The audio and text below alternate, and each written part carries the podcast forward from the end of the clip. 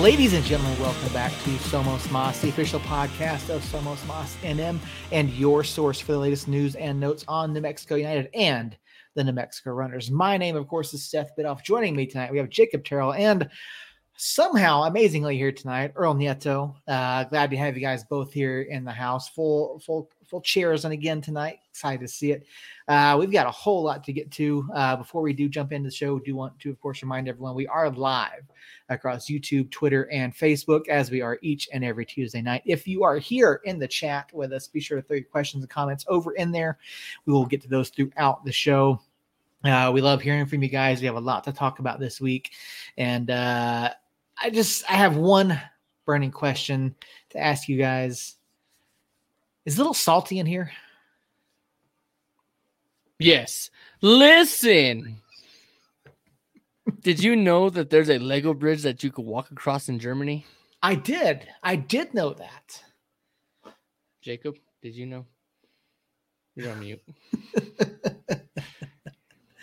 I did not, and I don't care. Now you do. Now you do. I still don't care, actually. That's only one of many that I have going today. You should care, Jacob. You should because you know Lego is the toy that makes the world go round. I I would care if it was in the United States where I may be able to go to it, but I don't plan on going to Europe anytime soon. So Eh, fair enough. does You me no good. Just wait till your boys are old enough. Take them over to Legoland. Introduce them to everything there. They'll enjoy it. Plan. Huh, jokes on you. I have no boys. Listen, did you know sunglasses were originally designed Did- for Chinese did- judges to hide their facial expressions? Was that a when you said no boys? Were you referring to balls? Because I feel like you were referring to balls. Look, look, look. If you're That's a why you're- wrestling fan, That's that's why you're if you're a wrestling fan- on your anniversary, apparently. Rip Jeff Hardy's career. Look, if you're a wrestling fan, I can be like the Miz right now and talk about my balls for 20 straight minutes. Can I, go to bed?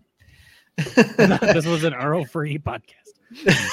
we thought so too, Harry. We all We did They were they were excited, and I just like randomly showed up. until about 10 minutes ago when all hell broke loose. Yeah.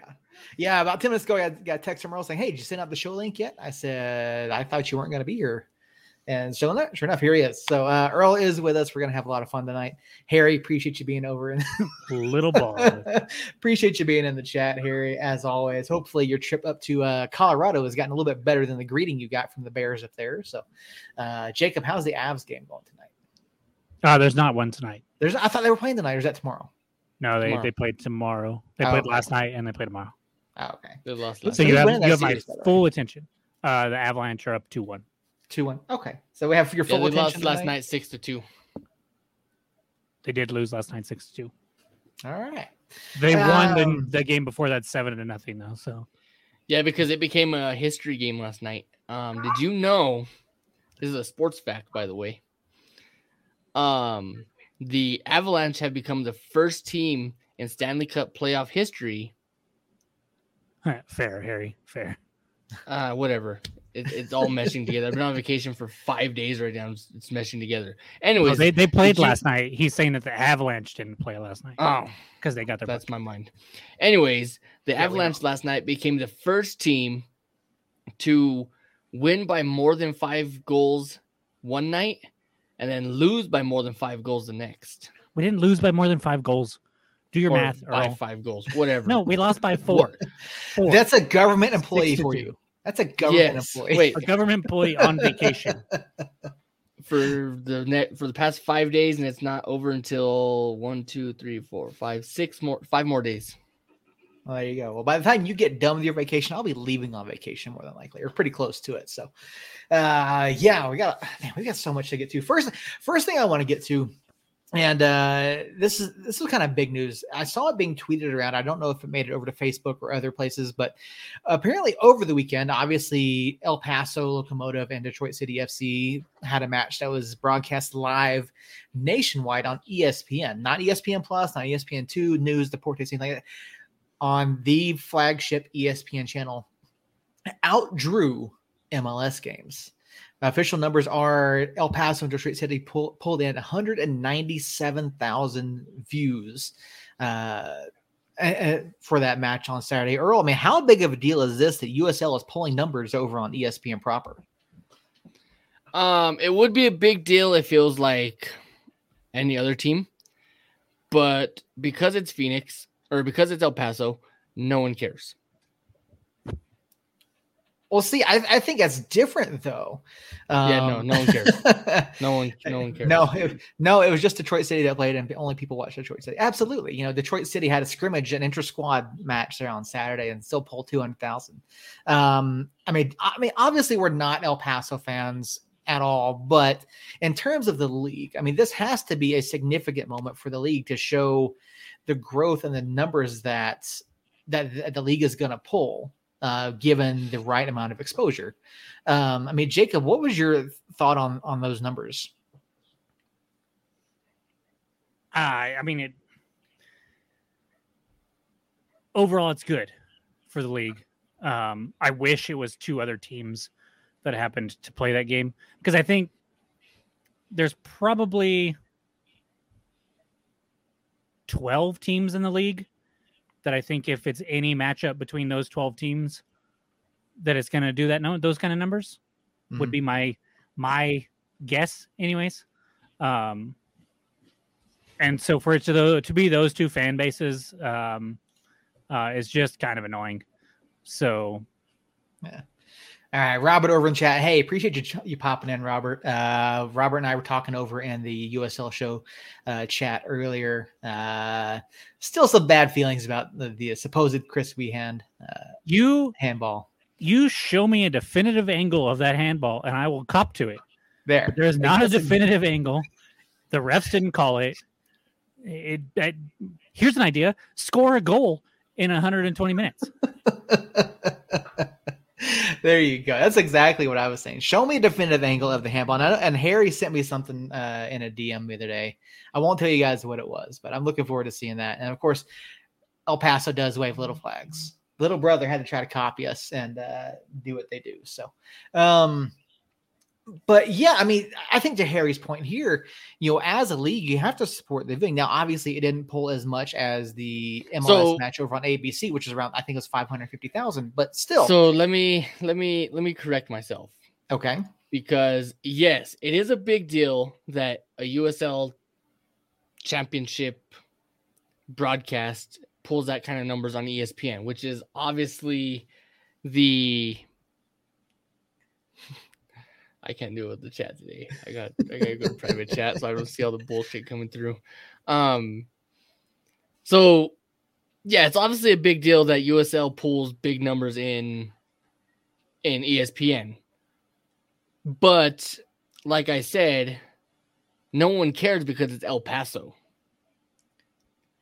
Well, see, if it was I, I, any I, other team playing Detroit City, shit, it could have been fucking Loudoun and I would have been okay with it. It could have been any other fucking team other than El Paso, and it would, I'd been okay with it. But because it's El Paso, no one cares. See, I have to differ. And again, we, we don't like El Paso, but the You're match on, bastard. No one wants to hear it. the match on Saturday that that we saw was a really well played match between Detroit City uh, and their inter squad match. And so I think it just goes You're to the display. Only one that watched it, I think. I mean, there were at least 196,000 other people that watched along with me. So um, I, it was really good football that we saw. And I think it's a huge step for the USL not only to get the get the airtime on ESPN proper, but to put on a uh, on a match that was really well played, and to have uh, Devon Kerr um, on the call for that match and and the background of Keyworth, I thought it was fantastic. Um, now, obviously, there are some clubs that I think are going to draw better than than those two, but you, you, still have to look at it from the standpoint of you know the league. I mean, that's ma- those are massive numbers, and that's only the first of several of more broadcasts to come over on ESPN. And on the heels of the MLS announcement with Apple, like I have to think that ESPN is going to start looking at this and say, "Hey, ESPN or somebody is going to say, hey, you know, maybe we have another product here that we should be pushing and putting into those time slots. Or do you guys disagree with this? Do you think that this is more on the fact that MLS isn't getting the push that it should? My God, are you still talking? oh, it'd be nice to be able to miss you every once in a while, Earl. you do. That's what the other seven days, or other six days are for. That's that's fair. It'd be nice to miss you on the podcast. I should say. Um, you had two weeks ago to do that, or three weeks ago. Oh, when just Harry was on. That's right. Forgot. Anyways, what was the question? Earl distracted me. The question was it is this more about the product that USL is putting out and do they deserve a better push? Like do, does ESPN or someone else come in and start looking at the USL as a product because the USL TV rights deal is up in 2023? Or is this more that MLS doesn't get the push from ESPN? Um I I have so many problems with ESPN right now. Uh, which which um I know that is a ongoing joke uh, in the MLS world, anyways. Uh, but I, I think, oh hey, there's Sombrero Man on Facebook. Uh, I think with MLS moving to Apple TV here soon, uh, ESPN would be smart to push us a little bit more uh, and try to keep our rights because you need, to me, anyways, you need some kind of soccer right now.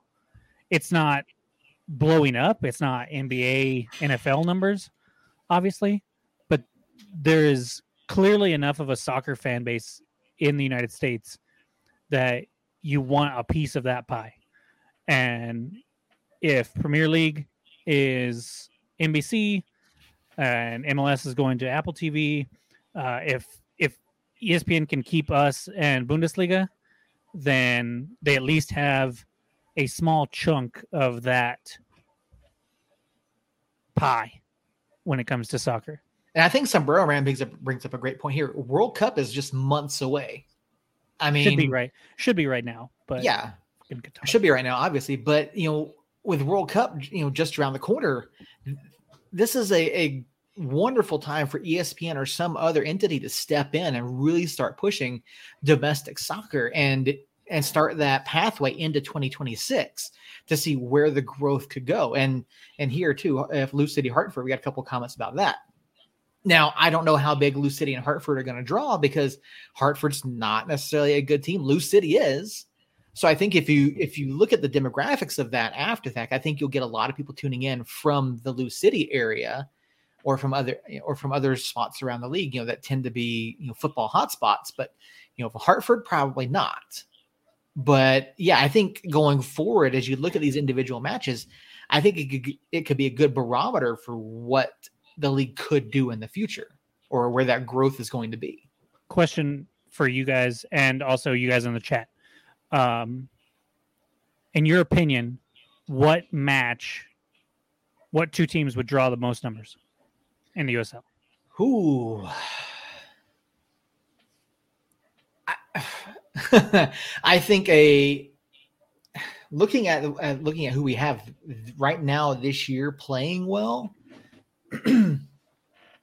I mean, it, you would either need a rivalry game like over in the chat here, like Lou City Tampa, you know, that would be a good matchup. Uh, you know, a a good two good Western Conference clubs, or you know, I mean, you would want a good like cross cross league matchup. Like Detroit City is going to pull well against anybody from the West right now because Detroit City has been playing well.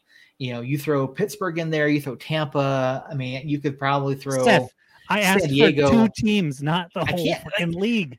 I'm not giving you the whole league. I'm not going to throw you. I'm not going to throw you anyone in the you know bottom half of either league. I mean, you're looking at the top three or four in each in each conference, really. So if you had to narrow it down to one matchup, what would it be? Uh, San Diego, Detroit. How about that? I think that would be an interesting matchup. You're you're going to have the Landon Donovan storyline. You're going to have Detroit City storyline. That I think that match would pull. Got anything, Earl? Yeah, I was waiting for Seth to finish his breakdown of the league. Okay. Um, Sombrero Man said it on the on his comment there. Um, I think us in El Paso, as much as I hate giving El Paso any kind of credit, fucking bullshit. Uh, as much as I hate giving El Paso any kind of credit, I think us and them because that's a rivalry game, and going back two years where we played them every other fucking week, uh, that would probably be the one that I would see pulling. So I I think my opinion of this is I think it would have to be a cross division, an intra division. In I always get those two mixed up. Cross division matchup. So we need an East versus a West. I think you need you need an East versus a West to kind of get the whole country kind of into it. I don't I don't think a New Mexico United El Paso game would get the best numbers. We'd get numbers. Don't get me wrong. I just don't think it would get the best numbers. I do think we could we could be involved if we were on the road. And so I think us versus a Lou City in Lou City, or us versus like a Pittsburgh, who Ooh, has been around for a long time. that's a shout right there, Carlos. I don't know how. I I like Memphis, and that could could be there. Um, See, I think the only way that us versus Lou City would draw is if we were both sitting number one. no, I think uh, Lou City has a pedigree of uh, four, five, six years worth of of uh, of good performance, and has been showcased on ESPN two and ESPN News and ESPN Deportes several times. Um, and there's a reason why they're always on those games, uh, because those games do numbers when they're on those channels. Um, so, I I think that anything Lou City is involved in, anything Detroit City is involved in, um, Memphis, I'm not sure they have the longevity that some of these other teams have, or the fan base that some of these other teams have. Like we don't have the longevity, but we know our fan base is is very big, and, and would draw. Memphis, I don't think has that size of fan base, and they don't have that history going back because they came into the league the same year we did. So, not a terrible decision, but but no. Um, you have to have both teams as name brands, and I don't think New Mexico or San Antonio has that draw just because of the name. That could be. Uh, we also have a quarterfinal run in the Open Cup that I think got our name kind of out there nationwide. That could be like, oh yeah, I've heard of these teams. I've heard of this team, and I've heard of Lou City. Let's watch this game. I I do think I, I liked Harry's Phoenix Detroit uh, matchup uh, because that uh, one it would just be spicy. It would be it'd be the saltiest matchup of fan bases I've ever seen in my life. Twitter would go nuts over that. Oh, Twitter would do, tw- tw- Twitter would break. Twitter would just crash. We would Yeah. no longer have Twitter, or we would. It would take a while to get Twitter back up if that matchup happens, especially if that matchup happened when both teams are good. Uh, so not this year. Yeah. Um, but yeah, that that is Detroit City, Phoenix, New Mexico, Lou City, something along those lines of East versus West. Hey Jacob, Um, I think we'll do that. I didn't name 17, Seth. and the the the Phoenix Detroit City was Harry's, not mine. fair enough. Fair enough. Uh, speaking, I'll uh, you out of here too. I mean, it'll be interesting to see what happens with the numbers going forward. Obviously, Lou City Hartford this coming weekend. Uh, it's going to be interesting to see. I'm definitely going to keep an eye on on it. Not necessarily the match itself, because I just I feel like Lou City's going to run away with that one. But I want to see the numbers. I want to see how that draws and see what happens there. Um, but speaking of websites going down, uh, apparently the USL Championship website did go down earlier today um, on the heels of the news coming out that New Mexico United's match against RGV for tomorrow night had been rescheduled. It's rigged. Um, apparently it's it's rigged. Apparently it's a giant conspiracy theory. Um, but New Mexico United and RGV, as we mentioned, are going to have two matches uh, coming up here in just a couple weeks, July 6th and July 9th. Um, but uh, I, this was obviously big news, made some people a little bit salty again. New Mexico United, of course, announcing another scheduled date um, that people believed was no longer available or that wasn't uh, there before, and that United just pulling stuff out of their asses. Um, I actually hey, spoke. you can't say that. Uh, I spoke to the club earlier. I was having a back and forth with with someone at the club, and direct question: Are you any chance you can clarify the rescheduled date for RGV? Why were we able to fit this one in on the sixth and not Rising? Now, obviously, we know what happened with the Phoenix Rising match, um, rescheduled on very short notice. Uh, that match was moved from Isotopes Field to the UNM Soccer Complex. Uh, response I got was, that's a good question. Ultimately, the Topes were able to get us a date this time. We have next no control over this stuff. We're at the mercy of the venues. So, I did follow that up. I asked, uh, I did re-verify that the that the that the Los Dos match I'm scheduled for October 5th was in the hands of the league prior to Phoenix Rising needing to be rescheduled. So that date was out for that match. And the other issues apparently it was the isotope saying no. Um, obviously, you know they are the the primary tenants of Isotopes Park, and uh, although the city owns it, Isotopes do run and operate it, and so they do have veto power over additional matches or rescheduled matches there at the at the field. Now, obviously, this week was because of the amount of rain we had been getting, causing issues with the field, which is causing issues with the conversion itself, which could in turn uh, turn into uh, player safety issues or actually damaging the field at Isotopes Park. So um, that's what it is. It's not New Mexico United picking out the date. It's not you know anything like that. That's not what happened with Phoenix. That was you know that was the Isotopes stepping in saying, "Hey, you can't have this date. You can't have this date. You can't have this date." I mean, the the conversion time is hard enough as is. Um, it's typically around a 48 to 72 hour turnaround to even get the pitch ready. Um, so uh, we'll bring in some of Harry's comments here, right here. Uh, I think when New Mexico United gets a stadium, that you have that soccer atmosphere. Hopefully, it would bring. Can see NMU hosting major matches like that. Absolutely, absolutely there. And then uh, who here? But since NMU can pick dates out of the blue for some games and others, there's nothing available. Again, that I just addressed that. You know, it's United is at the mercy of UNM, at the mercy of the city, at the mercy of you know the isotopes uh, which all goes into we need a soccer specific stadium. And you're absolutely right here. It, it does look poor, um, you know, uh, on both, you know, and it's not that they weren't flexible for RGV. It was, it's not the club, it's not the league, it's the isotopes. The, because it's the isotopes ground crew that comes in. They're the ones that handle the field conversion. They're the ones that take care of all that. That's not United's call. So, um, you know, it, it's just really unfortunate. And and here you need a soccer specific stadium. Yes, we do, and we are expecting an announcement at some point, hopefully in the next month or two. Still, so. First of all, thoughts on the rescheduled match, and then thoughts on what United's having to deal with in order to get these matches put into place. Earl, it literally, it literally doesn't matter about the reschedule because it's not going to be any kind of advantage for us. They're still playing on a fucking Wednesday night. Yeah, it's two weeks later, but they're still playing on a Wednesday night, not like a Saturday or a Friday night where we can draw draw crowds in. No, you're gonna play on a Wednesday night where everyone has to go to fucking work on Thursday morning.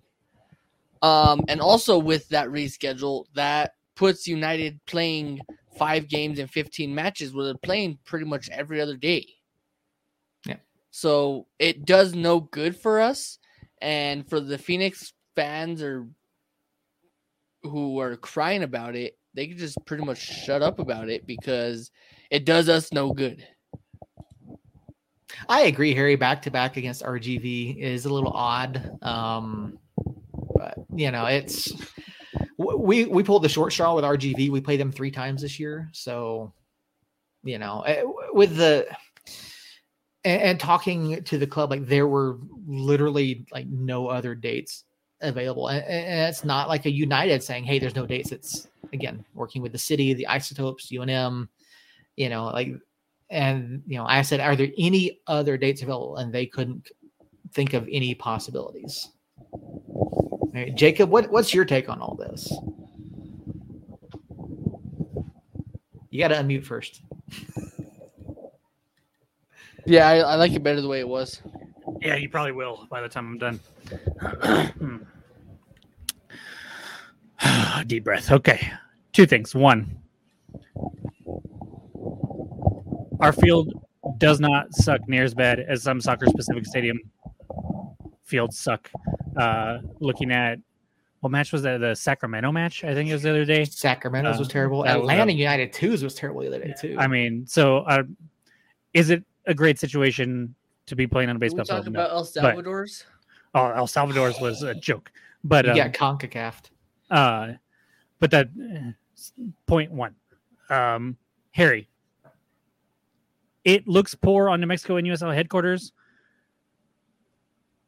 No, I, I it doesn't. It it's a shitty situation that turned into another shitty situation that turned into another shitty situation.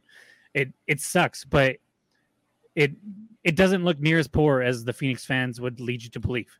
If you look at the schedule, there was just nothing that we could do. Um, it, it it just is what it is, and that's that's all. That I don't I don't know what else. I don't know what Phoenix wants from us. I don't know what Phoenix fans want from us.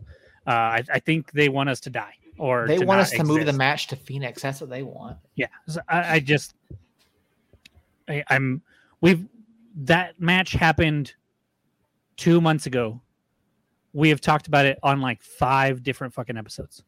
I, it it's just it it's the definition of beating a dead horse, um, and so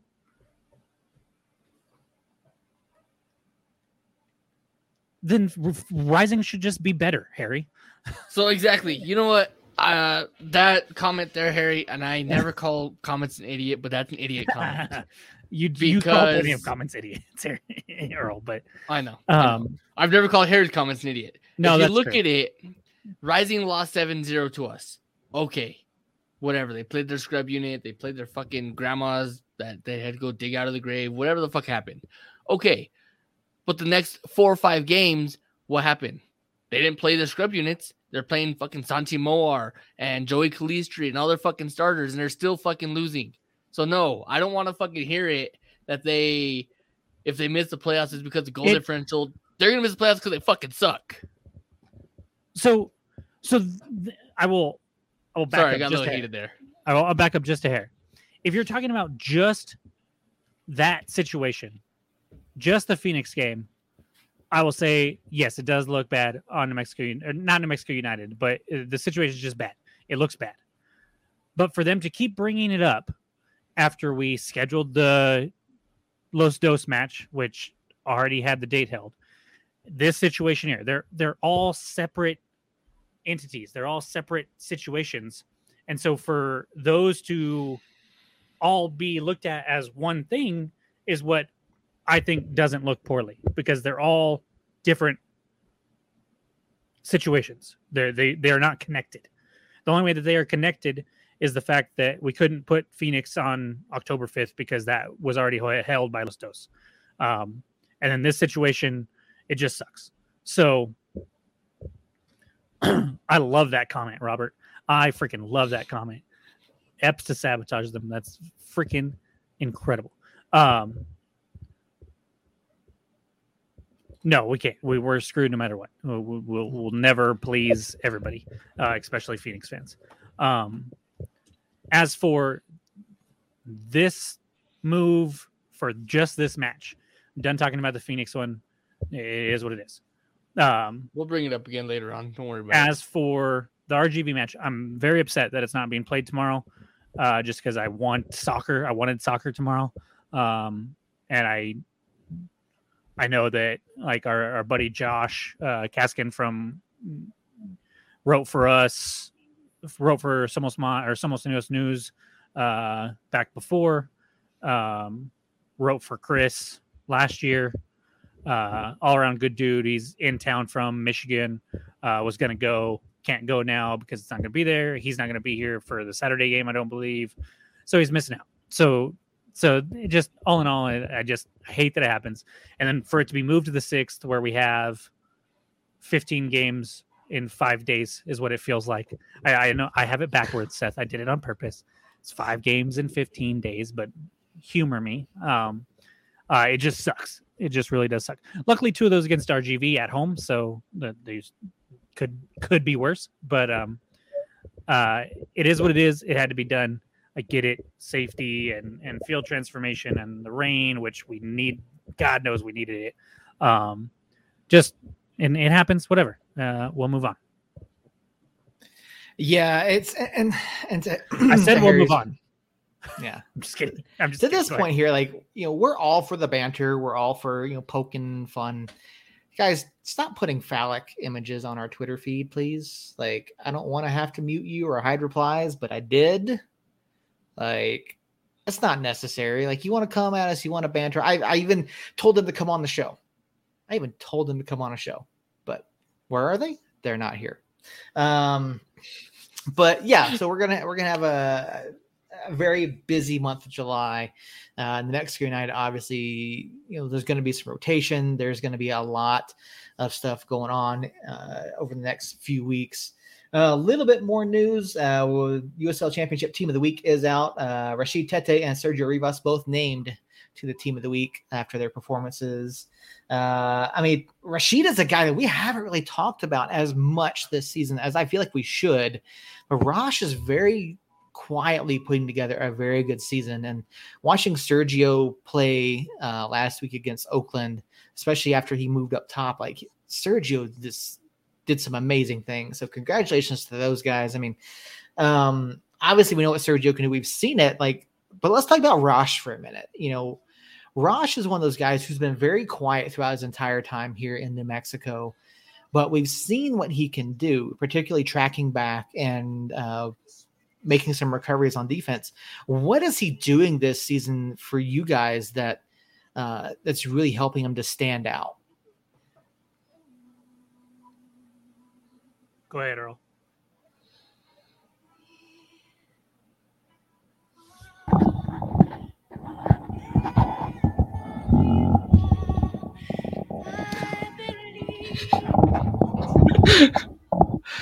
Uh, I went on a minute playing on that, playing that. No fucking knew it. Um, so I think Rosh is just playing smart. I mean, he's not making dumb turnovers. He's playing clean. He's not committing as many fouls as he was year one or year two. Uh, he's just overall grown into a really good player. Is Really, all I can describe it as. Jacob, what are you seeing out of Rosh? Uh, the same thing I saw out of Rosh in year one when he was a rookie and was our best center back by far uh, in year one. Then he got hurt, had to make adjustments in in how he played because he got hurt. Uh, had to get healthy. Now that he's healthy, and three years down the road, we're seeing that he is one of the better defenders in this league. Um, I, I would take him over several. I, I take him almost over anybody in a one-on-one situation. I every everybody's going to get beat in a one-on-one situation at some point in time, but he he's going to get beat a lot less than just about everybody, uh, and as he's proven that time after time after time uh, with New Mexico United. And so to me, it's just him finally getting healthy and getting opportunity again after uh, battling a couple injuries in a couple years. And then, you know, when you battle injuries and you get replaced, sometimes you lose your job due to an injury if somebody Mhm. else steps up and is playing really well. So I think that's what has happened the last two years. And we're just now seeing him go back, come back to into form health wise and opportunity wise that he had in year one uh, because he was i don't think he got named our defender of the year in year one but he was our rookie of the year in year one uh, pretty easily and should have been our defender of the year, except for maybe Suggs. Suggs probably got it that year. But um, you you you think back to year one, we had we played that four four two a lot, and we had Schmidt, and we had Tete, Sam played back there a little bit. Um, Samson played back there a little bit in the center in the two center back roles, and Tete was by far our best. Just it wasn't even close. So seeing him perform now, even though it's kind of in a different position, we, we've seen him way higher up the pitch the last several weeks. In fact, he's the one that had the hockey assist on the Wehan goal. Um, he's the one that had a. I mean, it wasn't a very complicated pass. He was just standing there. Everybody was kind of just standing there, but he was able to find a little space to get it to Nava and put it in a perfect spot for Nava to make that turn. Um, and get in position to put that cross in for Wehan to head home. So uh, you're just seeing seeing that he's just an all around just soccer player. He just he's just gonna do whatever it takes, uh, whatever position you ask him to play, and and now that he's healthy, that's just what we're seeing as he's he's perfectly capable of doing that. Yeah, Rosh has really flourished out there on the right this season, and in a lot of instances, especially when we go to three at the back, you can we kind of see Kalen playing more out that that left center back role, which is not necessarily something that we've seen a lot of. He's always been that that that more central defender. Uh, but we have Raj playing as well as he has, and Will playing as well as well as he has. Like that does push Kalen out wider, which I think is not necessarily Kalen's strong suit. But you've got Raj on the right, you've got Harry and or Brucey coming coming down the left, and even and honestly, like we Rosh playing so well on the right. Brucey's not getting chances to play here lately. And like I said, it pushes everyone over the left. And so we're not seeing Ratty get in there. And I love Ratty because Ratty is incredibly physical out there. But, you know, Rosh's football and footballing intelligence has just been amazing to watch and to see how he breaks down defenders uh, over on that right. It's just been a lot of fun. And he just, he's a really unsung guy doesn't get a lot of press, doesn't get a lot of talk. Um, but yeah, he definitely well deserved uh, for him and for Sergio this week for their performances. Uh, Robert with a question in the chat: Can we talk about Nava's Dumb and Dumber haircut? He's going to hear about it in San Antonio. Just saying. So yes, we can talk about Nava's Dumb and Dumber haircut whenever we start talking about Mitchell Taintor's last name.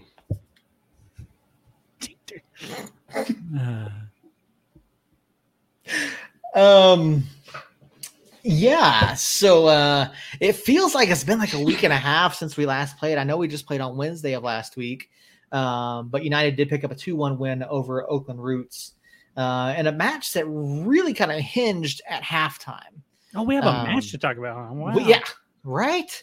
Um, I really was gonna kind of not talk about too much, but we've got we got some time. So, um, you know, you look at the way that we played last week, and you could see where Oakland's development has come from and where they're at. And they played really well in that first half. You know, they picked up the the goal there about midway through the through the half, and then in the second half, you bring on Christian Nava, and the match just turns on a dime. And we keep talking, we keep talking about Christian Nava, and people just don't listen to what we have to say. Like, I don't know what it's going to take, but you know, he's getting press in the USL Championship website. He's getting mentions elsewhere, you know, from you from John Morrissey, from other places, and like Christian Nava is a guy to keep an eye on. Like, just his play on Wednesday night last week was absolutely astounding. He involved in both goals, and he's really become the driving force out of the midfield for us. Yeah, Nava single handedly changed the game. I mean, he We- came on. We've already talked about how if he just saw more dead puppies when he was little, um, he would already be transferred out of the USL. Yeah. That's that's all it would. If, Yeah. if he had dead puppy neck tattoos, um, yeah. he would- Unfortunately, New Mexico he would already doesn't believe in euthanizing dogs, and they believe in having 900 dogs in one animal shelter. Um, like how you So, yeah. turn this. Turn, and never mind. Never mind. Go ahead, Earl. Go ahead. I should have taken that off. well, we had planned on it. we say that every Um, week. Yeah. Well, so so let me ask you this: like, what is it about the way that Christian plays that's really causing this this effect when he's on there. Like he's just making defenders miss. He's It's you know, his willingness to stand up to a grown ass man. I mean, he's not afraid of anyone of any size, and he will play against the biggest of the bigs. I mean, he's not afraid, and then he's just super fucking quick. It's So it's his it's his speed and his motor. Um. uh, yes, yes, he does. Uh, anyways, his speed and his motor. He, uh, you saw that first goal. Uh, he gets the ball. One, he has a shit ton of space, which doesn't make any sense to me. But he he receives that ball in the final or in their third and is past midway the midway point on the pitch in two seconds. I mean, he's just gone uh, because he has that much space and that much speed. Um, and then his skill with the ball at his feet, whether it's that pass, I mean, an outside of the boot, inch perfect pass to Rivas for that first goal, uh, or to lead up to that first goal, uh, is just, I mean, just his his touch is incredible, and you see that with him not making opponents. You see him uh, just putting opponents in a blender and just breaking ankles left and right. I mean, his skill with the ball is is I would say unmatched on our team. Honestly, he just he he has that that, and then his motor. You see, he never stops, never stops. He is all over the freaking place, and he will maybe make a bad he eh, for all the skill that he has on the ball nobody's perfect with the ball. And he i think has a lot of confidence in himself when the ball's at his feet and will occasionally dribble into trouble and and get the ball taken away from him. But when that happens he doesn't just put his head down and go oh man and then and then watch the play develop going away from him like some people santimar um he turns and busts his ass to get back on d and more often than not causes trouble enough to get a turnover if he turns the ball over in our attacking third, he will get back and get the ball back before they get into their half. Uh, see, you and I think time and time again. I think he's a huge part of that because if you look at the past two years, I'll go back two years. Taintor. Um, so if you go back two years, there's one person that we constantly, constantly, constantly talked about that would turn the ball over and then decide to set up a fucking picnic in the middle of pitch and eat a fucking sandwich. Mhm, mhm. We all know who I'm gonna go to. Um, obviously, with that person being gone, um, we now have someone who, yeah, when he makes a mistake, he gets back and he owns up to it and he knows that he fucked up and he gets back and tries to correct his mistake. Um, where in times past we would have the three letter person just decide to fucking pull out a barbecue grill and not not play the rest of the game. Yeah, and I think Harry hit it on. I mean, we've all kind of, you guys have all kind of hit it on the head. You know, he's a high motor guy, his creativity on the ball, and even just watching him from when he signed the academy last year to where he was at the beginning of this year, and now almost halfway through the season, like you can see the development there. A few weeks ago, we had the chance to talk to Zach and you know talk about Christian Nava specifically. You know, what is where does Christian still have room to improve? And one of the things he talked about was his crossing. You know, does he have enough leg? Number one. Number two, you know, his working on his accuracy. And you know, we, I mean, Nava, he's getting better every single game. And then that, of course, that, that cross into bees, like just absolutely spot on, perfect with the with the, with the placement of that ball. And obviously, you know, the finish from bees was was top notch as well. But yeah, like Christian's vision of the field, and we've heard the team talk about like his footballing IQ is off the charts. Like he just seems to always put himself in a position to be involved in the play somehow, which is something that really early on this season and for a lot of last year we didn't have out of that midfield. And so I think this is something that we're going to keep seeing as the season goes on and you know, I would not be surprised to see rumors start popping up about, you know, Nava getting an offer somewhere else.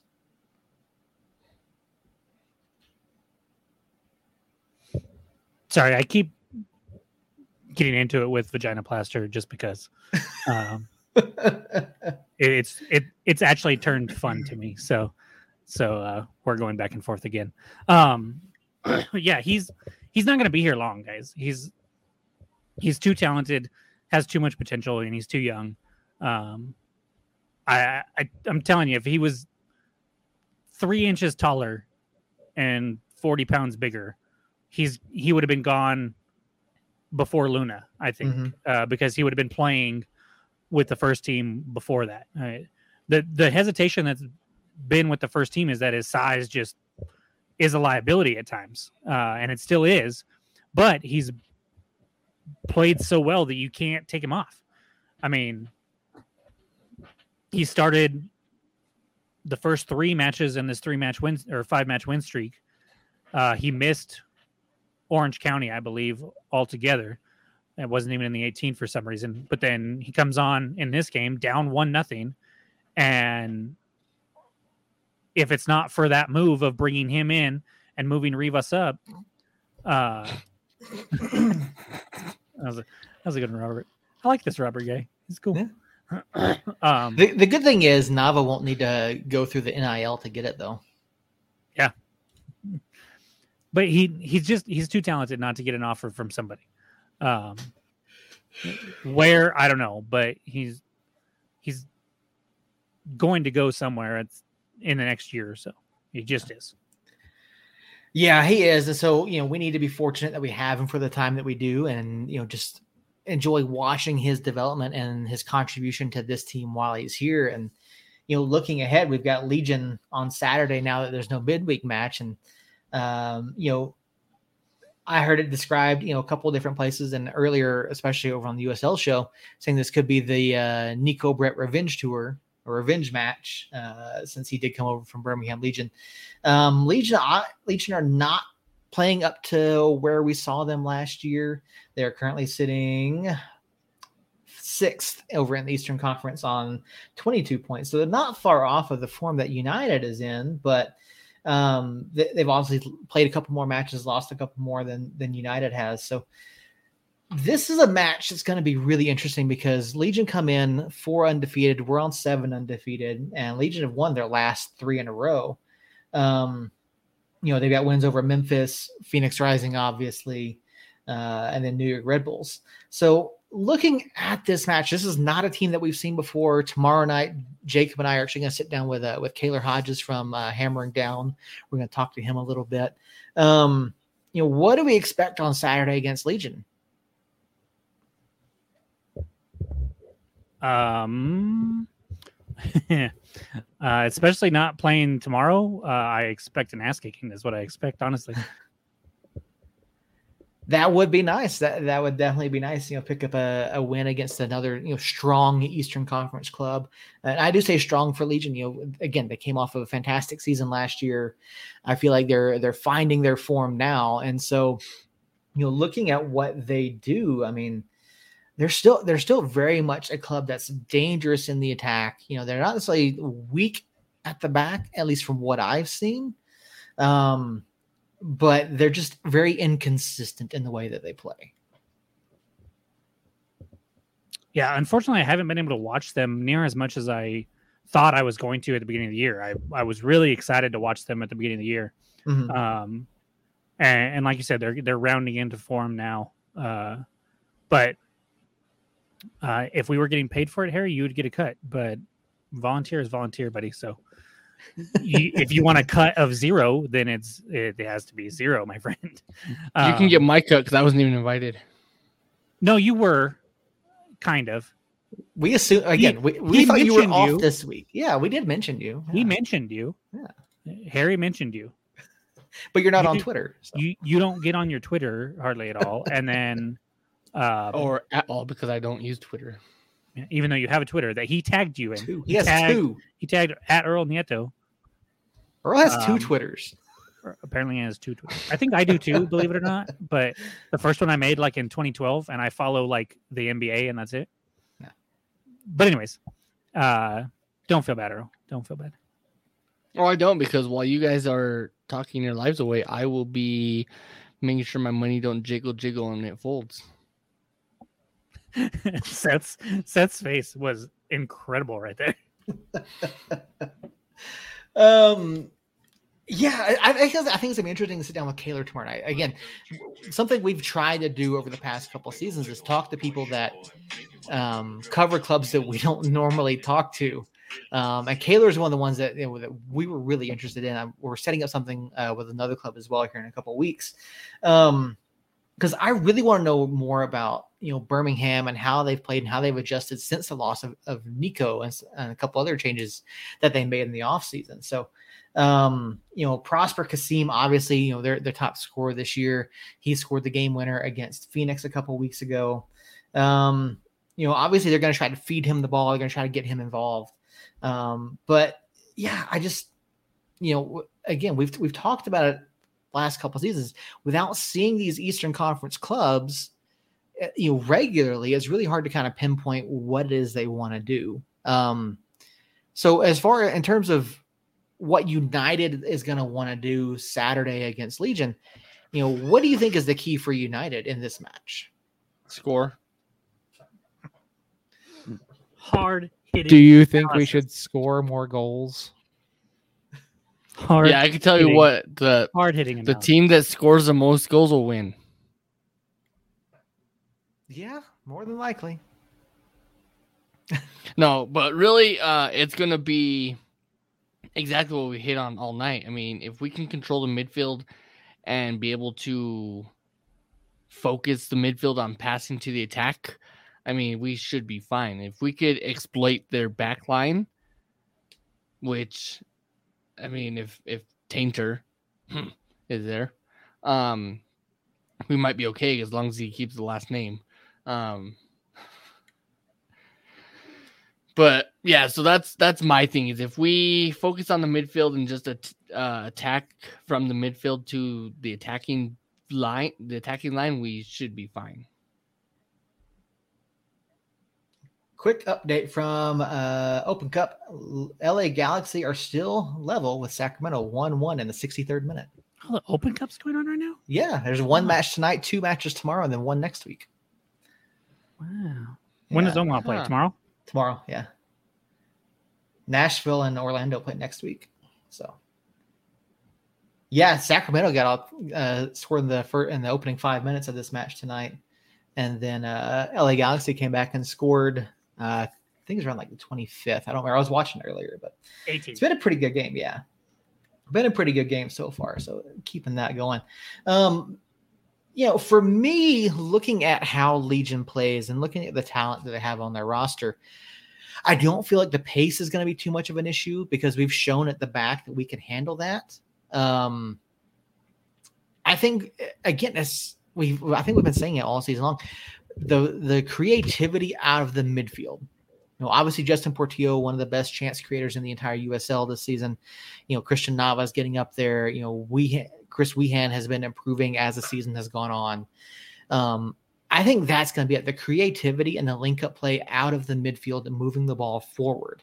Um, you've got to keep pushing and and creating opportunities uh, because to me, what I've watched from the East this season is that they're going to give up a lot of goals. They're not necessarily sound, 100% sound at the back.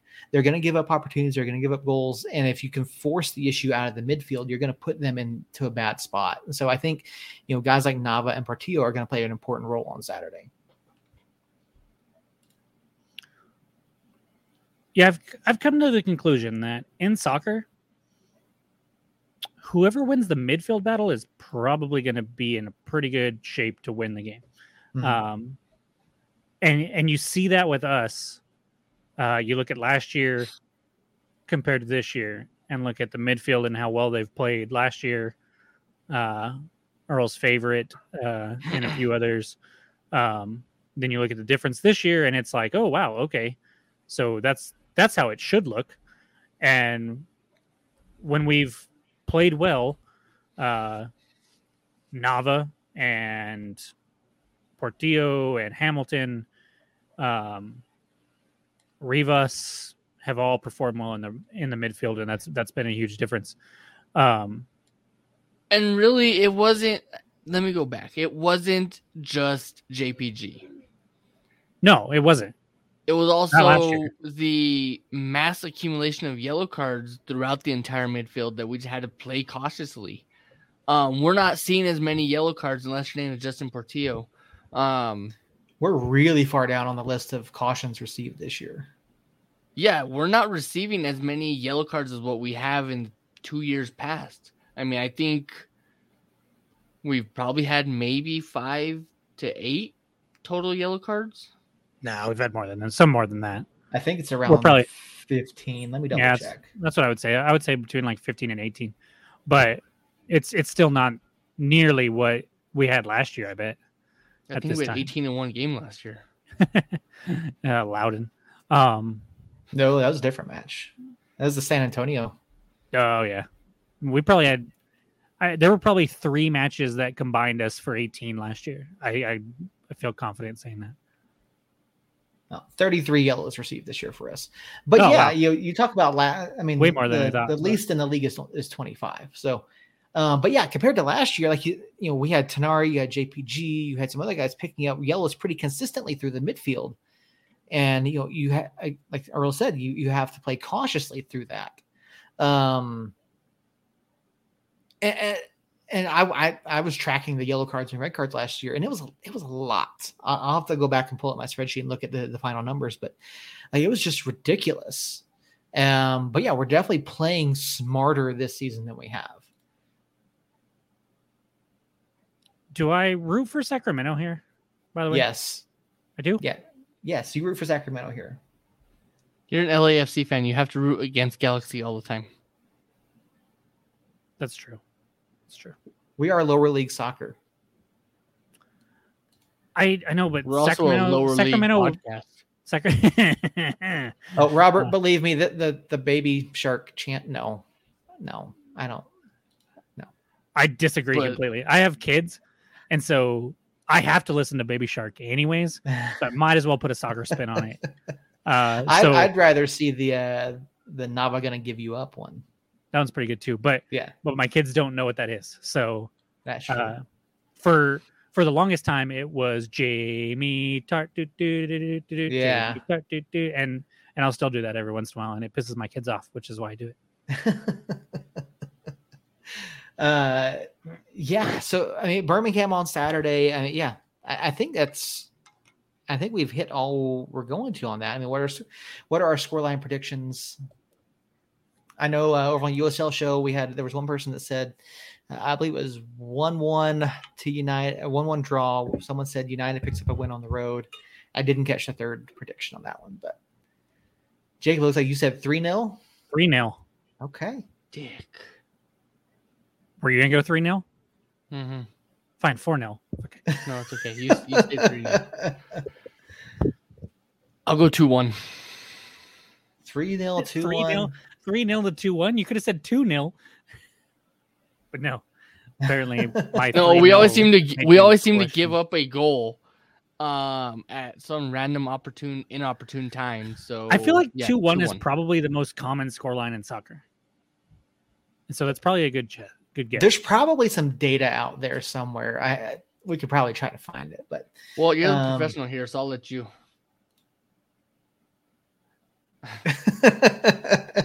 I think our academy kids would perform better than that. yeah, our academy gets are pretty good. Goal, goal, goal, goal, goal, goal, Um, goal. You know, looking at uh looking Sacramento at Hang on. just scored. Seth, Sacramento Did they, just oh my word! Yeah, why do you think I was You yelling t- goal? I was Steph, you take a timeout and you acknowledge the fact that Sacramento is beating Galaxy. In the Jonathan 70th minute. Klinsmann in goal too. Wow, Don't know who that is, but okay. Jurgen Klinsmann's son. Oh, That doesn't mean anything to me. Jurgen Klinsmann, former U.S. national. I team know who he is. It Okay. doesn't mean anything to me that he's in the goal. It was a banger too. It was from way here's, that out. re- here's the replay. Oh wow, he gets the ball back off the steal. Just right underneath the arms. Oh, Great wow. goalkeeping. Great goalkeeping there. How did he not get to that? He did. He just went over the top of it. Oh, it took a slight deflection, did it? no, No. I don't think it does. no, He just misses on it. Oh no, it didn't. Yeah. Wow. Robert And talking this, shit folks, is is the only time you'll ever see Jacob or Seth smile. That's insane. Robert talking shit about Sacramento's field uh, is, makes me happy. Yeah, Sacramento's field is terrible. Um, Legion actually have one of the league's worst conversion rates. They're only converting 8.4% of their shots. Um, we're obviously doing a little bit better than that. And I know there was some talk on the USL show earlier about, oh, Sacramento going on a break. Sorry, I'm like You're behind for one. now. Yeah, a little bit. Um, let me see, I pause it and I'll skip ahead. I'll keep you Um, updated. Don't worry. I can multitask. I can too. Um, I couldn't tell. no, I was just I just saw it happen out of the corner of my eye. I'll give that a give that a look. But y- you know, um, United's conversion rate has gone up. Obviously, the the Phoenix Rising match played into that. But we're better offensively. I think we're a better defensive club. Um, I'm gonna go two 0 again this week. I feel like you know Alex picks up another clean sheet and pulls it even with Cody Mizell for uh, most We're clean still on your history. prediction. Yeah. Earl, just- Earl, we're still blew- moving along at a clip here. We're still an just- hour in. You just blew Earl's mind. Yeah. S- uh, s- There's soccer on. I got distracted. What can I say? It's not hockey. Hockey is incredible. if I could find if I could find a team to follow and like really sit down and get into it, like we the did cricket, like we did cricket last year, um, you know, I might be able to I might be more inclined to watch it. So You can watch every Avalanche game. how so? You're not missing much though. It, it's it's called Altitude Sportsnet, Oh, and I the- I will give you my password, oh, and okay. you can watch every Avalanche game. Can I go back and watch all of them on replay? No, Yes. you have to watch them live. On Altitude, you have to watch them live. Okay. Here we If, go. if they're on ESPN Plus, which some of them are, uh, Okay. you can watch them on ESPN Plus. Robert, we appreciate you being here, bud. We really do. Like we're just honestly, we're just uh, you know, we're we're sports fans in general. Like, yes, we we talk to Mexico United, we cover New Mexico United, but Seth. you Seth, know, you cannot use the word fan. okay. You are a sports. You you take sports in. You take sports in. You are, but you are the soulless robot. Uh, yes. And so you cannot. Well, no, you're a fan of Atlanta sports because you're irrational about them. Texting us after our fifth win in a row that you guys won 14 straight in the middle of freaking June. Yep. So you dumb. know. Um, so there you have it. There's our recap of last week, our predictions for this week. We've talked about the saltiness of the USL Twitter. We've talked about a whole lot of different things. Um, I did have one final topic I wanted to get to you guys, and it's regarding uh, USL media, particularly you know smaller outlets. Do you think that there's a point at which you know the league or clubs need to step in and say, hey, if you're not putting out quality content, if you're not uh, putting out regular content, if you're not being a at least attempting to Just be prof- stop. Just attempting stop. to be, to be professional at times because this is in reference to a couple different things and i think i mean you guys know part of it and there was there's another person on twitter that covers a different club that has been rather salty despite being a professional about things like do you think there's a, a point at which the clubs in the league need to step in and say hey you know we're going to revoke access or we're going to you know we're going to step in and kind of you know say, hey, you know, we need to have a we need to have a discussion about the content you're putting out or how you're acting, you know, out there. Do you think that's a necessary step by the league, or do you think that the clubs in the league just need are okay staying, you know, hands off? Uh, I'm torn on this. Okay. Um, I, I think I think hands off is where I eventually fall. If you'd have given me more time than two seconds to fucking think about it, Seth, um, maybe I could think it through and have have a different thought. But um, in general, I think uh, no, we wouldn't be talking about Phoenix. No, we don't ever talk about the people that cover Phoenix. No, never. Shouts to Wayne. Yeah. Um, I, I think that you get into a slippery slope when that happens. Of you want you want whoever's covering the team to be honest about it, how they Mhm. feel, uh, what they what they're seeing, uh, what they're reporting. Um, you want them to you want it to be honest. Um, if if they are uh, if they are reporting inaccurate things, um, that is something that definitely needs to be squashed because that is not that is not opinion. If it's fact, if you're putting it out there as fact, it needs to be fact. yes. Um, but that goes that's for anything. That is for I don't know if you guys saw the USA Today reporter um, who had oh, all the fall, like- all the fake like sources. 20 yes. 20 of her articles taken down because she was fabricating sources yes, and then I not giving that. credit to certain people and i mean it, it was just shit show if if you've got stuff like that going on um anything near that if if you're saying it, it for instance if the situation is uh when it comes to regarding open dates for rescheduling matches. And uh, not that it is but not i'm just uh, hypothetically speaking hypothetically speaking if if you're out there saying well there were open dates but they just didn't didn't uh, want to give us one um, and you're just wrong on that uh, that's that's there's a problem there and the league needs to step in uh, especially because when it comes to usl the majority of fans are getting their source or their knowledge of situations and things from these smaller media outlets like us. Um, and and so if you're wanting to be that outlet you damn well better have your facts straight. And if you don't and you're portraying it as facts then then that's a problem.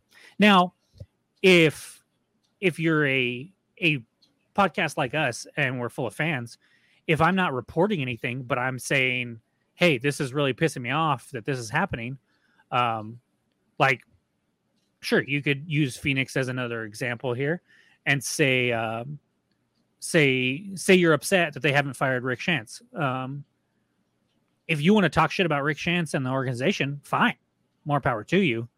Uh if you're a media person and you're saying that kind of stuff fine whatever. Opinion is opinion. That's if you're upset about it you're upset about it. But if you're out there saying hey uh i'm hearing that this is happening um when it comes to Rick Schantz i hear that they're not going to fire Rick Schantz even though that might not be true.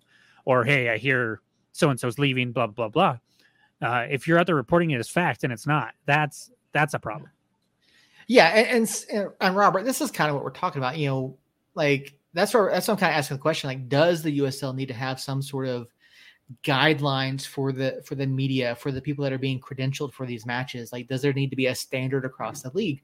Because there are some people that are out there perpetuating incorrect information.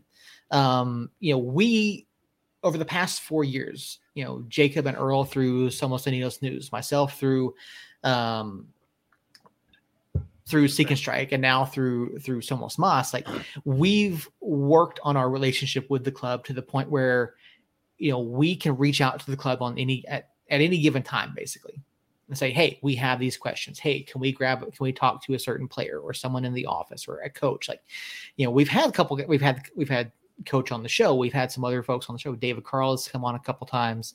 Um, and we've tried to you know build relationships around the league as well you know with other shows. And you know we want to be and i've had conversations with the clubs that you know we want to be a source for the club. We want to be you know recognized you know not say a, like an official partner of the club or anything like that but we want to be recognized as like part of the local media that can be trusted you know and when you and we try to we we source all of our information from the club directly we don't go in and around. We talk to the club directly, um, and we don't. If we don't, if we haven't confirmed something, we won't say, "Hey, this is confirmed." We won't perpetuate false information. And you know, like we try to have civil conversations across social media with different outlets and with different people, and I just I think the league needs to have a a a standard in what is being put out there. That's kind of where I'm at. I mean, Earl, you've obviously, you know, you you were one of the ones that helped start Somos Unidos um, news. You've been involved, you know, since the beginning as well. I mean, and you guys work directly with the players, directly with the club. I mean, was there ever a sense that if you guys like kind of stepped out of that, that the club would like break down that that agreement that you guys had? or that the club wouldn't give you the access that you had? Uh, I want to say no. Um, for the longest time, I I don't know what access we had. To be honest, I knew one person who had media passes. Um, I don't even know how I how I got access later on. I I really don't know how it worked out. Mm-hmm. Um, but to be honest, year one, I don't think if we decided to fold this fold this uh, paper up and call it good, I don't think the club would have had any kind of qualms about it. Okay, I mean, and Robert here, yes, a st- yes, a standard would make sense to avoid misinformation. Misinformation is not good for the collect- for the collective, and I completely agree. You know, I, I think that's a very valid point there. I mean, obviously, there's always going to be rumor around, you know, athletes and contracts and all that kind of stuff. Rumor about, you know, stadiums and and and all this kind of stuff. But you know, when you're just flat out saying something wrong, like at least own up to it. Like, you know, say, hey, look, we got this wrong. We got the reporting wrong on this. And I think there are too many sources, too many outlets that aren't willing to do that. And I think there's too many outlets across the league that that don't put in the effort to put out high quality content on a regular basis that are that and, and even those that are you know some of them aren't sourcing their information. So i think a standard needs to be set in order to help and uh, the the growth of the league. And jacob like you said you know it's small outlets that are really putting the information out there that are that are giving people inroads. Like we're fortunate here in town that we have the journal, we have KOB, KO, KRQE, KOAT that are all at the games. You know, we're at the games. You've got ESPN radio at the games. And so, you know, we have a lot of different outlets here that some other clubs may not have. and so I kind of think like in in our situation, we have a lot of people that are involved enough that we that we kind of keep each other honest. You know, no one's gonna put something out there. We all have the same access. You know, we all have the same ability to reach out to the club or be at pressers. Um, I mean, what do you do? You think what steps, if any, does a league need to take, You or or do they just say, "Hey, look, you know, leave it up to the clubs and go from there. Let the clubs decide." Because we've heard of clubs that give out different levels of access. We've heard of clubs that uh, have been given approval to deny access to certain outlets.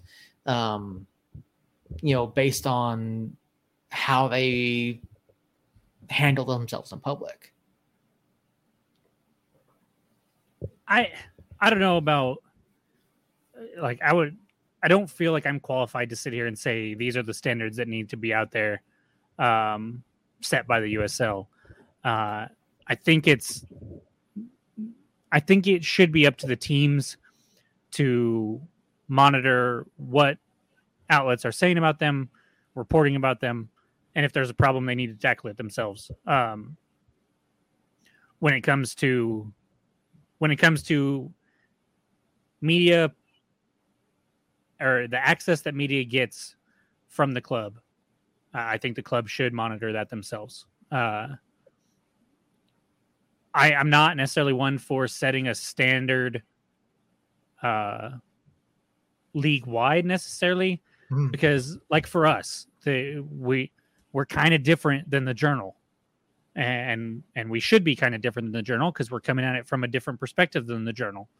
And I could very easily say or very easily see if some universal standard was created that that could hinder some of the stuff that we have the freedom to say that's not reported on. Like what we report on we try our best uh well we we just flat out don't report things that we don't have backed up that that, that we don't have uh sourced properly. But we say opinion things a lot on here that i know aren't necessarily politically correct or um things that the club might not necessarily want us to say or agree with us uh when it, it you look at our Juan Pablo Guzman hate uh it could very easily see a standard saying you can't you can't cross certain lines when talking about players that that we might not have crossed but we might toe that line Mhm. um and i don't i don't want the media to be restricted like that as far as opinions go so Oh, we can we can tell you for a fact, Robert, that the club does pay attention, at least from from from New Mexico club, United. yeah, from our club. The club knows what we talk about. You yeah, know, they know um, they, they listen they yeah. they watch they listen whatever um they follow they're active on twitter uh and social media they know what is said about us on there Mm-hmm. uh they know what other teams have said about us on there um they oh, oh yeah, they keep up with it it's yeah. The uh, the conversation I had earlier with the club, like they were very well aware of what was being said on Twitter. Like, you know, we were being, you know, we were ha- trying to have a uh, civilized conversation about what was going on, and then the reactions to it. like the club was very well aware. Like they saw what was happening, and you know, um, had conversation about that. Um, and you know, yeah, they they pop in, they listen, they watch, they you know, they'll sit in on the show, like so they know what we talk about. Um, and I mean, there's other uh, there's other clubs where you don't see that, and you know, we're not saying that the clubs have to go and like hire somebody or do whatever, you know, but just I think that most clubs are aware enough of the social media presence of those covering the club that if something was out of line, they could step in and say, "Hey, look, we you know don't we don't appreciate you guys saying this. Like this isn't you know something along those lines." Um, yeah, that's just kind of like where I'm at with it. And you know we ha- and we have our relationship with the club, and we don't like. Well, there are things that we know that we do not talk about, you know, because we don't want to lose that trust with the club. Like several uh, during season one, uh, as an example, the local media here leaked that United was going to play uh, a friendly against Cardiff City. The it, was on the TV broadcast. I think it was it was KOB, KOAT. One of them leaked it early. i will tell you right now it was koat Yeah, because the picture of the tv that was all over social media was my tv Yeah. and and it it was a disaster well it wasn't a disaster for me i was just saying hey guys look what i saw um but i i think koat got in some yeah. So it it got leaked, you know. And at the time, I was with Seek and Strike, and I reached out to the club, uh, to, to someone at the club. I said, "Hey, is this official? Um, you know, can we talk about this?" And the, the person at the club confirmed it. I put out a simple tweet, and the communications director at the time started an investigation. This, they reached out to me. I said, "Look, I saw it on TV. I reached out. Someone confirmed it. So like, and I, you know, I didn't tell them you know, who I got it from, you know, uh, but they're very well aware uh, of what goes on. And yeah, Ron, you know, Ron's a really good. I love Ron to death. Um, but yeah, and you know, the the when the when the Los Dos match got that announcement came out, like the club made a very conscious decision to not step in and and say something, you know. Um, and same with the, the rising, you know, they tried to disengage as much as possible because they knew what was going on with the rising stuff. robert i have a question for you it's it's kind of random kind of not because well you'll see uh and harry if you're still here i would like your opinion as well um I just started following the, this league in 2019 when we came into it. So can you guys tell me how good Phoenix was before 2019 and if they were the definition of mediocre or not. That's all I would like to know. Um, but yeah, like, and, and so like there are things, that, like I said, there are things that we know, Random, I like, like we knew about the Los Dos match well before it got announced. We knew that, like, we knew it was it was on the books. We knew the club was waiting for that, waiting for league approval. And so, like, when the announcement came out, we even said, "Hey, look, you know, this is what the situation was." But you know, we couldn't say anything. We like we knew pretty much all the signings ahead of time. We, you know, through our own deductive Oh. reasoning, Okay, thank you. yeah, Thank you. yeah, no, through our own deductive reasoning. You know, Jacob figures some out, Earl figures them out, just looking at stuff, you know. And so we worked to we worked with the club to try to confirm the information before it even happened, you know. I'm pretty sure That I way- only figured out just one. And um, you know, just we wanted to make sure we had the right information. So And I don't know how much. I don't. Sorry, I don't know how much of it was figured out, as in, or if it was more just blurted out an idea and it ended up being true. But yeah. Um, I mean, the Cody Mizell signing, like, you know, they took very clear audio from Open Cup a couple years ago. So, like, you know, stuff like that. But, you know, we take our relationship with the club seriously. And, you know, we try not to step overstep our bounds. And, but, you know, the club has always been willing to work with us um, on trying to get it, get us folks. Like, we tried to get Cody Mizell on the show a couple weeks back. Um, before he went back to New York. And so, uh, unfortunately, we couldn't get him. But you know, it's I just I think it's important that we that we make sure that we're reporting accurate information and not like overstep anything. yeah. I mean, i, I joke about Seth being a soulless robot. Um, Earl's called basically everybody in media soulless bastards. Um, uh, and we we joke about it plenty, but at the same time, we're not running our mouth off when we don't have anything actually sourced or or proven. So, um, so I be better, media, be better. Yeah, there you go. When let's was- When was that, Robert? I want to say it was 2018 when he So- stepped in. So here's what I I because I looked it up. Um, because uh, what's his name? Vagina Plaster uh, was running his mouth off on Twitter because that's what Vagina Plaster does. Um, and he said, "Oh well, we we don't have a standard of mediocrity like you guys do in New Mexico. Um, we we hold our we're used to winning. Blah blah blah blah." Well, I looked it up, and funny thing, uh, I think before 2019, when they had the they won the supporter shield going away, in the regular season at least, it was like fifth, eighth, sixth, tenth, eleventh, thirteenth. Uh, you know, not spectacular uh, by any means. So I just thought it was funny that they were talking shit, and I, I, I had seen. I just looked at the standings, obviously, but I wanted to know if that those actually were representative of, of kind of what we were, what, how they were. So I just thought I'd ask.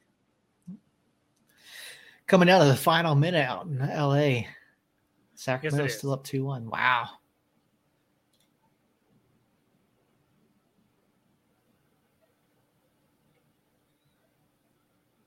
Yeah, you know, I, I think that's a great way to look at it, Robert. You know, um, I mean, every club is going to go through their struggles at times, and you know, it, it does make it does make your club stronger. You know, when you start bringing in those pieces and you start figuring out a way to win, and you know, start turning around and getting the results, and you know, pushing your way up the table. Like it's absolutely like you know, I, I- think that's better than just saying, "All right, do your Drogba. Here's your giant injection of money. You know, go out and buy some championships." Um, but yeah, no, it's um, you know, we enjoy doing this. You know, we enjoy our relationship with the club. We, you know, we, you know, we do this for fun, and we can we can be critical. We can be positive. We can take the stances that we want, and and still like, you know, be able to be objective. It's over. Sacramento That it is. Another cup set. There we go. Sacramento moves on to USOC semifinals. Wow. Would they play Omaha or do you know? Uh, I don't know. I don't I'd have to, I'd have to look at it. Um, but we will figure that out for sure. Um, but yeah, so I think that's gonna just about do it for us tonight. Jacob, you want to go ahead and get us out of here? Yeah, of course. Uh, Robert, thank you for for joining us. Uh, thank you for the comment or the compliment. I won't let Phoenix know that you said anything nice about us. Um, Henry, I, I or Harry, I guess you're gone. Um, but uh, That's his appreciate bedtime. He's he's in Mountain Standard Time now, so he should be up. But I guess he's not. Uh, always appreciate you joining in. Um, one game to talk about next week. Uh, it's a big one. Uh, again, Seth mentioned it earlier. Uh, I believe Friday uh, on the Hammering Down podcast, we will be featured on it uh, with a conversation that we're going to have tomorrow with Kaylor Hodges. Uh, very excited about that. Um, always like listening to uh, uh, other people's opinions on uh, other team media coverage uh, when it comes to stuff like this, and, and when we get these, especially these matchups that don't happen very often. Um, again, show me an angle, Robert. Show me an angle. That's all I care about. If, if if you prove me wrong, I will admit that I'm wrong. I will, but I just haven't haven't been proven yet.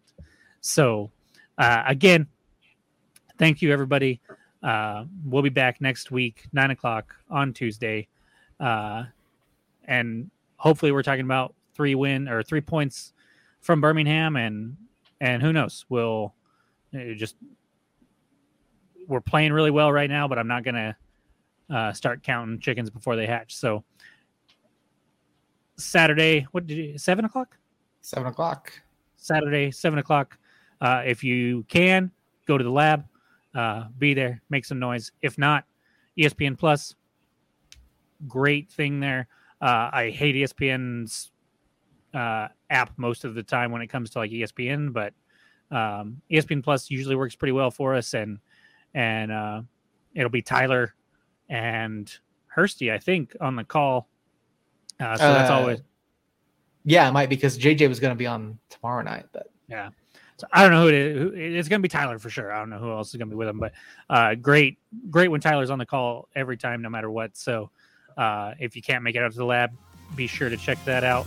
And uh, until next week, guys, much You've been listening to Somos Mas, your source for the latest news and notes on New Mexico United, the USL, and the New Mexico Runners. All of our shows are recorded live on Tuesday nights and are streamed on our YouTube, Facebook, and Twitter pages. An audio only version of the show goes live later in the week on all major podcast platforms. Our show is written and produced by Seth Bidoff, Jacob Terrell, and Earl Nieto, and is edited by Seth. All episodes are recorded and edited using StreamYard and Audacity.